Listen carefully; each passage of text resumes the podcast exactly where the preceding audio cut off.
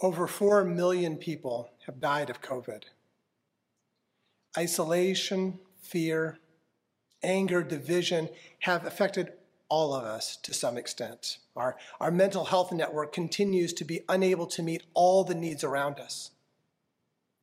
The prophet Jeremiah saw times like this too, when people experience such hard things. God spoke these words to him No healing, only grief. My heart is broken. Listen to the weeping of the people across the land. Isn't the Lord in Zion? Is her kingdom no longer there? Because my people are crushed, I am crushed. Darkness and despair overwhelm me. What to do with God's people? Is there no balm in Gilead? Is there no physician there? Why then have my people not been restored to health? If only my head were a spring of water and my eyes a fountain of tears, I would weep day and night for the wounds of my people. One of the great sadnesses of this past year was that we could not always come together, even online, to celebrate those in our community who died. Today is a day to pause, to lament, and to remember that God hurts right along with us. That there is a healing balm available to all who have felt crushed and lost. Today, in particular, we lift up three special people whose spirits are now with the Lord Johnny Haynes, Susie Stroud, and Esther Sunderland. Blow the horn in Zion. Demand a fast. Request a special assembly. Gather the people. Prepare a holy meeting. Assemble the elders. Gather the children. Let the Lord's ministers weep. Let them say, have mercy, Lord, on your people, and don't make your inheritance a disgrace, an example of failure among nations. Why should they say among the peoples, Where is their God? Johnny Haynes told me about watching her home community in Dayton, Ohio, just come apart in the tough economic times of the 1970s. It broke her heart. It angered her. She lamented that it seemed like there was nothing that she could do but move away. And yet, in time, Johnny found a new home here in the Kansas City area. She learned to love the Royals. And Dayton, Tech jobs beginning in the 90s offered a, a resurrection of that community too. Healing comes. Johnny found that truth in this life and knows that truth in the Lord today. Will you join me in a moment of silence as we commend Johnny's spirit to God?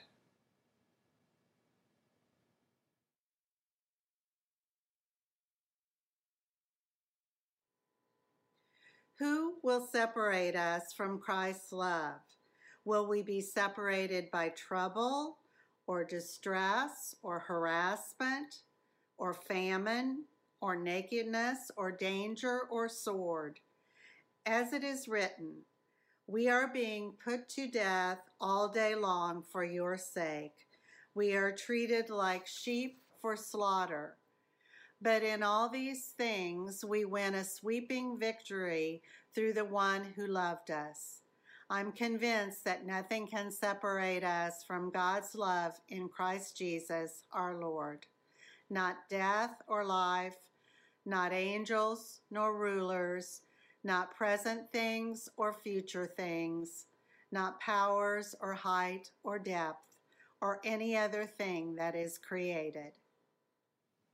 A few months ago, I gave a message in which I shared Susie Stroud's request to have the children that she and Tom lost in miscarriages remembered in her memorial service. I needed to honor her request. Susie was usually, she would sit right back there. She was usually the first person to arrive on Sunday mornings to worship. She would come into the sanctuary and she'd sit down in her pew and she'd pray.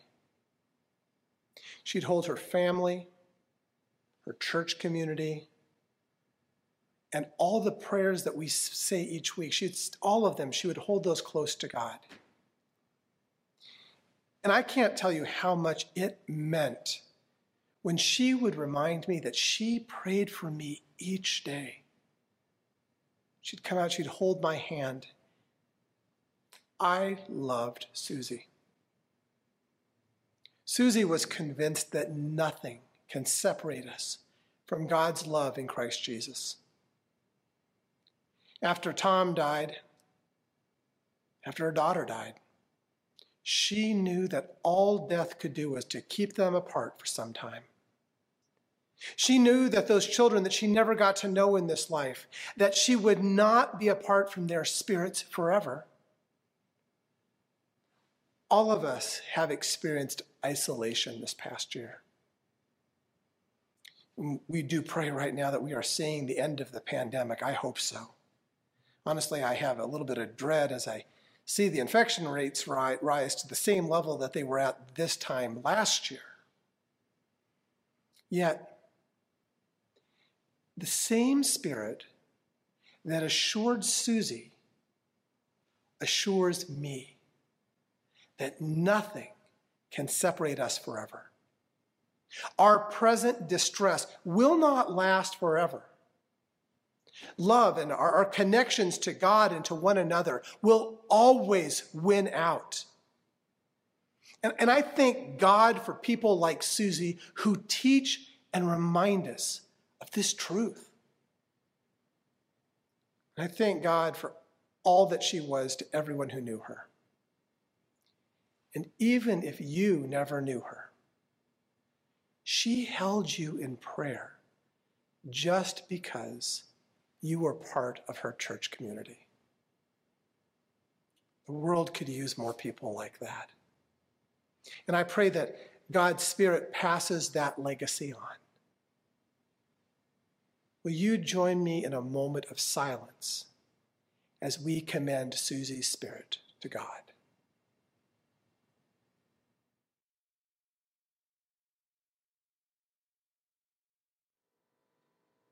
Come to me, all you who are struggling hard and carrying heavy loads, and I will give you rest. Put on my yoke and learn from me. I'm gentle and humble, and you will find rest for yourselves. My yoke is easy to bear, and my burden is light. Esther Sunderland. Some people knew Esther for the success of her family's business and generosity. But that's not how I think of her. That's not who she was to us in this church community. Esther invited me over to their home shortly after I came to town. And I remember it was, a, it was a big house. It had this big staircase going up in the bright foyer up front. And I remember she was almost embarrassed about it all.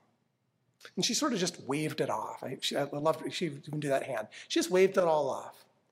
And the two of us found a little space to sit together, have a cup of coffee, and to get to know each other.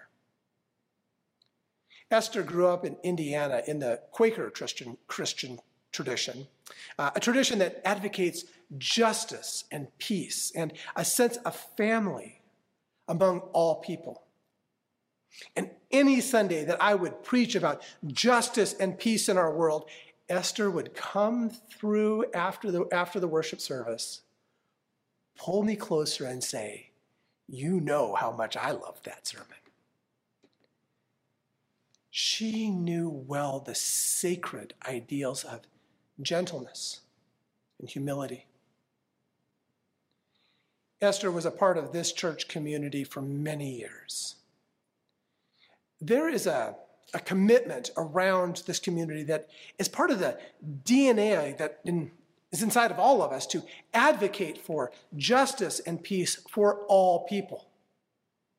It is a commitment that is bigger than any one of us. And Esther was part of that. Passing on those sacred ideals drew her into teaching Sunday school here for years. And if there's one word that comes to my mind when I think of Esther, it's grace. As Jim struggled with cancer, Esther was an angel of grace, and it wasn't easy.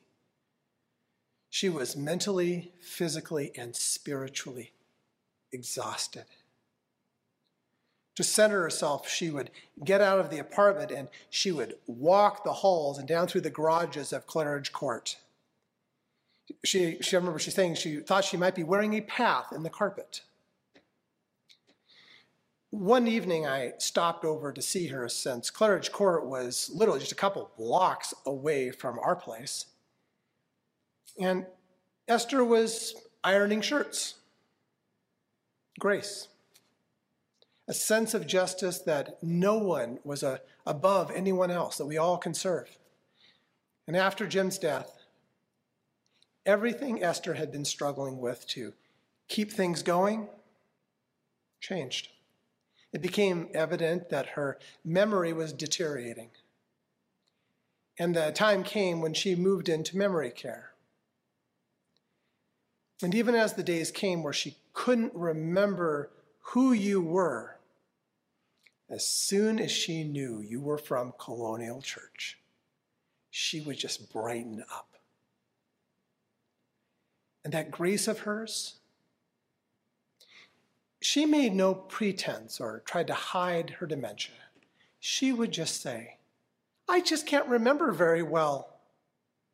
And she, she loved Sundays when her family would come to visit and she would say, I have the best boys. I can relate to that. Esther shared a spirit of grace in this world, and at her core, she was an Indiana Quaker. That was the Esther I knew and loved. And today I honor that her spirit has found rest. Will you join me in a moment of silence as we commend Esther's spirit to God?